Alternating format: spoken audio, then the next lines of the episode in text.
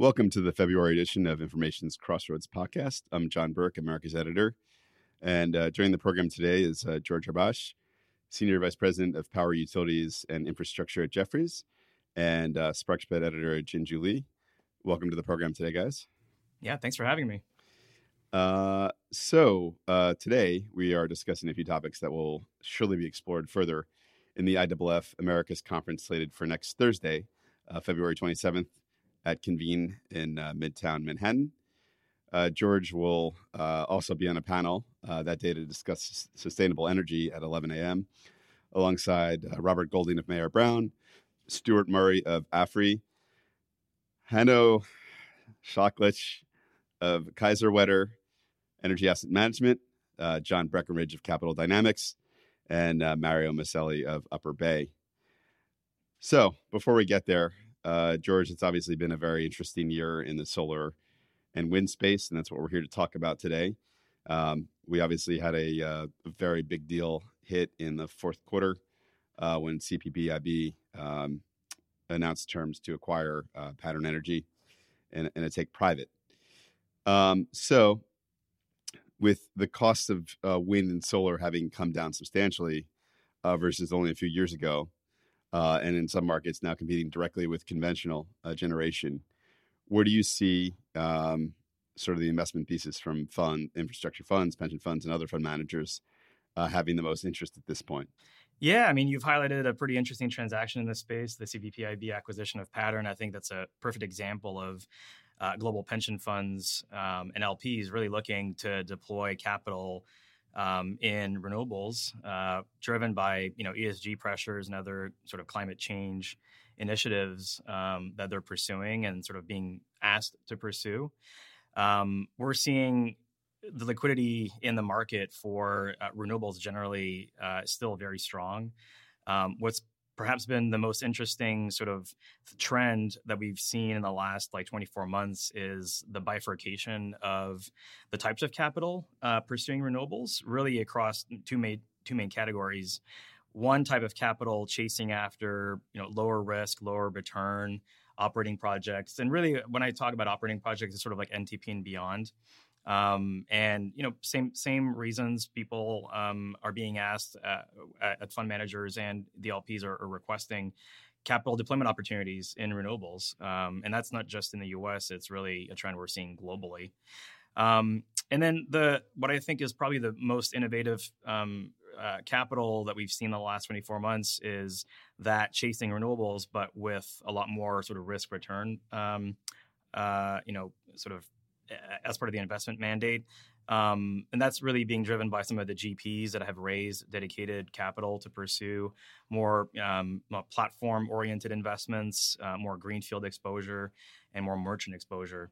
So there's been a tremendous of, uh, amount of capital that's been raised across both of those categories. I'd say um, a lot of the traditional infrastructure funds that were pursuing um, you know, low risk, low lower return at the time, which were still double digit returns, um, have now sort of migrated up the risk curve, insourced a lot of functions that would have otherwise been outsourced before, like development capabilities, like um, uh, origination capabilities for PPAs, because um, they want to take a much more uh, of a hands on approach to finding opportunities, deploying capital in those opportunities, um, and really trying to compete with strategics, which you know they had a difficulty doing before. So um, you know, I'd, I'd, say there's a there's a lot of vehicles that have been raised that are essentially pursuing um, you know platform and uh, greenfield oriented um, opportunities today than there was 24 months ago. Interesting. We have um, seen uh, renewable funds being raised as sort of the alternative bucket now. You know, with these GPs, it's it's renewables and uh, debt essentially are the yep. two alternative buckets. Are you seeing these renewable funds dedicated towards greenfield, or is that something Seb is renewable? The renewable funds more to do the, with the mature assets. No, I mean I think what they're doing is they're saying we're going to take a pretty you know uh, flexible approach to how we deploy our capital and try to find um, opportunities that provide us with superior, you know, risk return propositions. So when you think of like the the traditional GPLP model, um, they're compensated based on how much capital they've raised. So they they you know get paid a fee for um, managing the capital that they've raised, but also um, have a certain return requirement that they have to deliver back to the LPs. And most of these GPs, and there are some exceptions, and I'll talk about that in a sec. But most of these GPs need to or are targeting sort of mid to low, um, sorry, excuse me, uh, low teens to mid teens returns. So the only way to do that in renewables today in the U.S. is to actually take on development exposure or more merchant exposure or buy a platform that can deliver those types of returns. So, um, you know, the the investment principals at those funds are being compensated to find opportunities to deploy that capital, and as I was saying before, you know, are taking a hands-on approach to managing the risks. And sometimes um, we'll even bring in internal expertise, um, referred as operating partners, um, to help manage those risks. So that's you know pretty. Um, that's a trend we've seen in the last like 24 months lots of capital, like I said, that's being raised. The um, the more sort of lower risk, lower return capital opportunities are still being looked at by those funds that I was just talking about. Um, and I think those will be opportunities that will be used to round out funds once they've deployed, you know, a certain amount of capital in perhaps higher risk, higher return opportunities to sort of manage. Um, it's really part of portfolio construction, mm-hmm. frankly, mm-hmm. um, to, ma- to manage the portfolio exposure.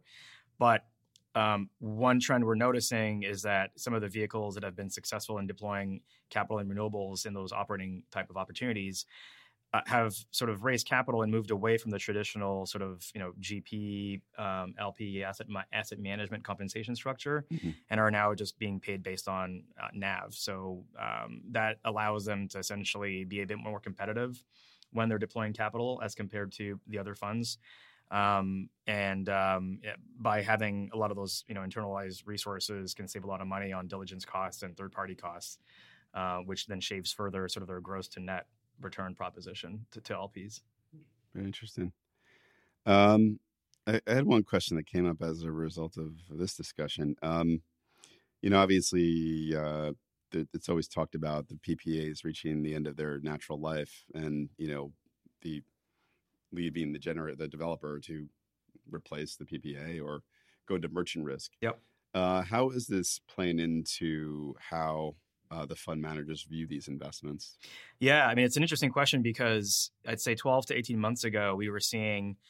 I mean, I guess a broader trend that we've observed is that the return environment for renewables has come down dramatically. I mean, everyone everyone has seen that um, as the market has matured and and people have become comfortable with you know the sub asset class generally.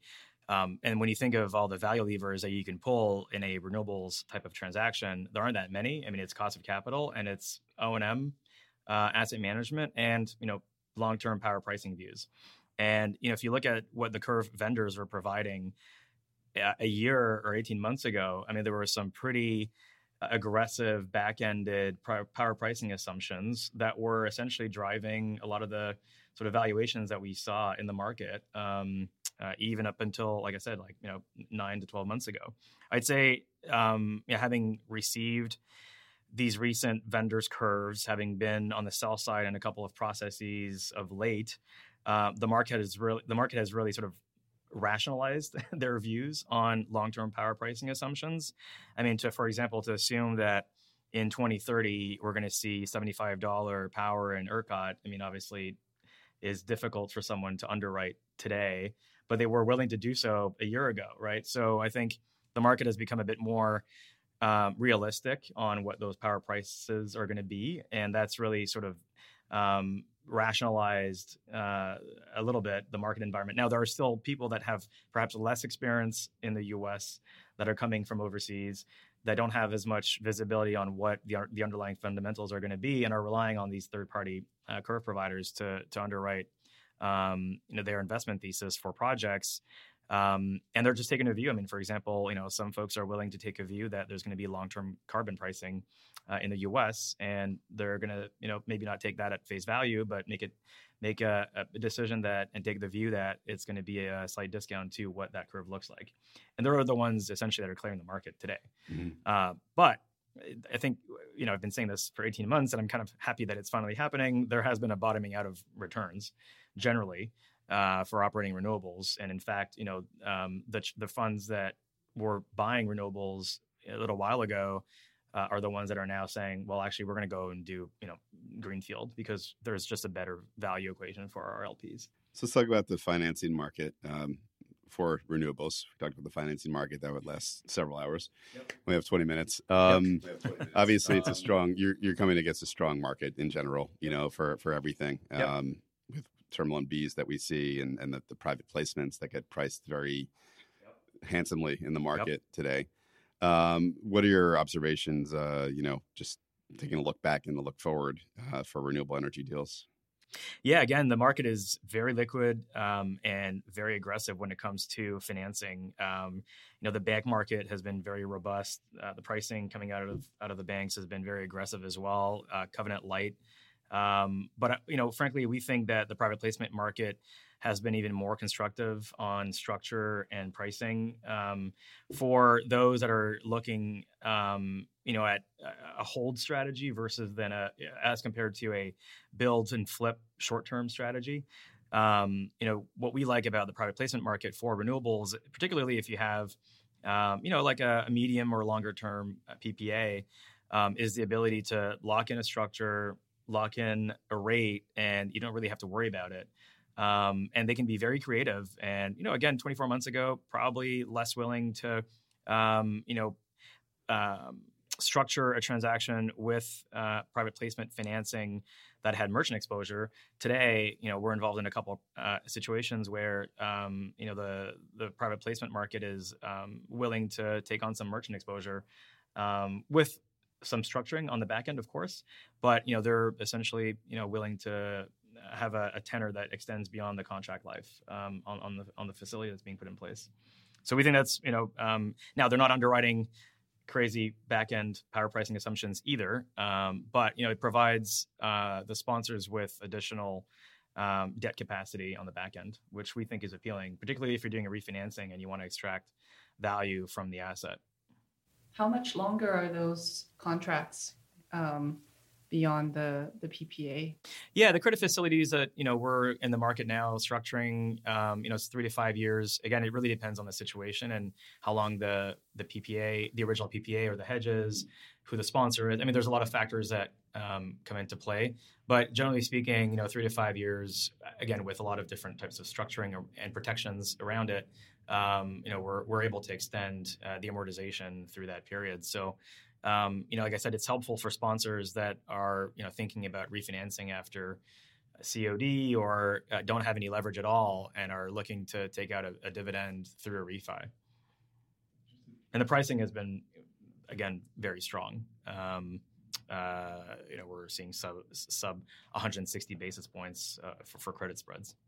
Um, let's talk about the private credit market for a second. Um, obviously, there's been some funds that you know last year sort of announced themselves to the world a little bit, namely uh, Capital Dynamics mm-hmm. um, and Carlyle, I think, with with debt platforms, and uh, I Squared has come in uh, this year. Yep. Um, that's not to say they're focused on energy, power, renewables, but you might think that's probably an area that they'll play a lot of their investment thesis in. Uh, what have you observed about the private credit market so far in, in just sort of your market, like where they've shown up, where they've been a competitor, uh, for some of these uh, mandates?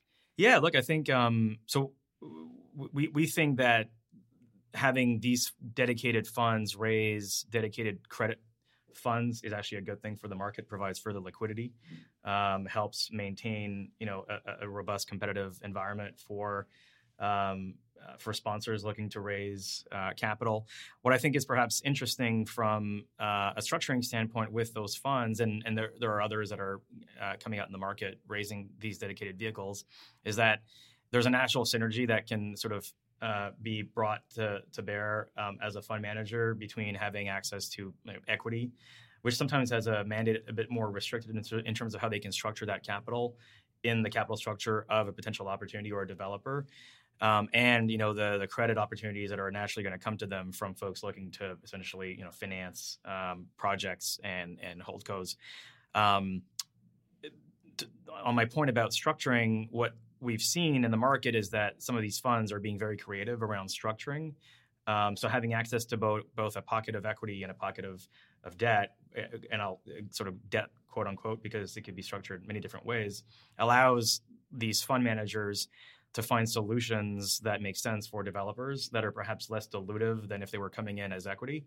So we've seen you know structures where um, these fund managers are placing preferred or mezzanine type of capital inside of a developer or a, a holding like a holdco vehicle so that the developer can actually use proceeds of that capital to go and do you know all the things that they want to do now sometimes it'll be secured against projects or secured against development opportunities et cetera but um, it really allows a developer to not be diluted um, you'd say it's more holdco structures right it's going to be subordinated versus senior yeah or, that's right yeah. although i mean th- this is like um, holdco um, with you know security against projects. So as projects are being sold, you know the the, the lender um, will have access to a preferred return or a first sweep on the capital. Um, or you know, uh, I think some of the developers are always wary of of raising third party capital to fund SG&A because it's highly dilutive, it's very expensive. So they can provide solutions to those to those issues. Um, and you know, obviously they have to compete with uh, other um, lenders in the market, so their pricing is in line with what we're seeing elsewhere. So let's uh, talk about storage, um, which will, will, come up next week and has come up a lot lately. Um, where are these um, fund managers and sponsors coming on in terms of looking at as an investment opportunity? And before you go into the answer, I mean, I can certainly cite two years ago where uh, we had um, an executive from ICE speak at our conference uh, about battery storage. Now it was such like a nascent cool trend. Yeah. Has it become more institutional at this point? Is it attracting more dollars, you know, from your vantage point? Well, I think when you think of um, the way that renewables evolved, right? First, people were worried about the technology, and then they became comfortable with the technology, and then they were uh, sort of wary about the investment proposition, and then they became mm-hmm. comfortable with the investment proposition, and we saw you know a combination of factors really drive down costs for renewables. The same sort of phenomenon is happening with storage. Um, it was fairly nascent five years ago. People were worried about um, the technology, the sustainability of you know the charging of the battery, the the O and M profile, et cetera, and that's obviously uh, come, th- those things have become more well understood and well known. Um, but you know, then there's the question over what the actual value proposition is and what's the investment thesis. And um, I think investors are struggling with the investment thesis of standalone storage. Mm-hmm. It's difficult to get visibility on the revenue stream. The contracts tend to be, you know, a lot shorter in tenor, uh, particularly you know stuff that we're seeing in California. Uh, and so it's it it, it leaves um, the storage opportunity to those that have either won you know procurements uh, to deploy storage, like we've seen the utilities procure for in California, but also those that have you know real corporates that have really good visibility on what's happening on the grid mm-hmm. and have an ability to really pinpoint where storage makes sense on the grid and what the application of that storage is going to be. So it's difficult for the funds. I mean, we we get inbounds from you know the folks that we work with all the time about storage opportunities that are being marketed and marketed, and they just struggle to figure out how they're going to get their capital out, what the return is going to look like. Um, and what the long-term viability of that revenue profile at the particular sort of use case that is you know being contemplated. Now, that's on the standalone storage side. I think behind the meter applications are very attractive because then you have a captive customer, uh, and I'm talking about the C&I customer base that um, behind the meter storage facility would have. Um, there's really good visibility on, especially if it's like a you know blue chip name, um, good visibility on what the value proposition is to the customer, and it's more of a customer relationship uh, question um, with that storage deployment and and what you can do with a customer than it is putting um, you know a standalone battery uh, facility on the grid at a node where you think there's a good arbitrage opportunity, for example. So I'd say um, lots of people are talking about it. Um, it's difficult to figure out um, right now what you know the investment thesis looks like, but I suspect you know folks will figure this out as the market continues to evolve and mature over the next 24 months, and we will see um, you know some sponsor make an inve- a pretty significant investment um, in the storage space. Well, George, that's all the time we have for today. Thanks for coming on the program. Really appreciate it. Uh, we will see you next week. And for our listeners, please uh, tune in uh, for another podcast upcoming. Burke out.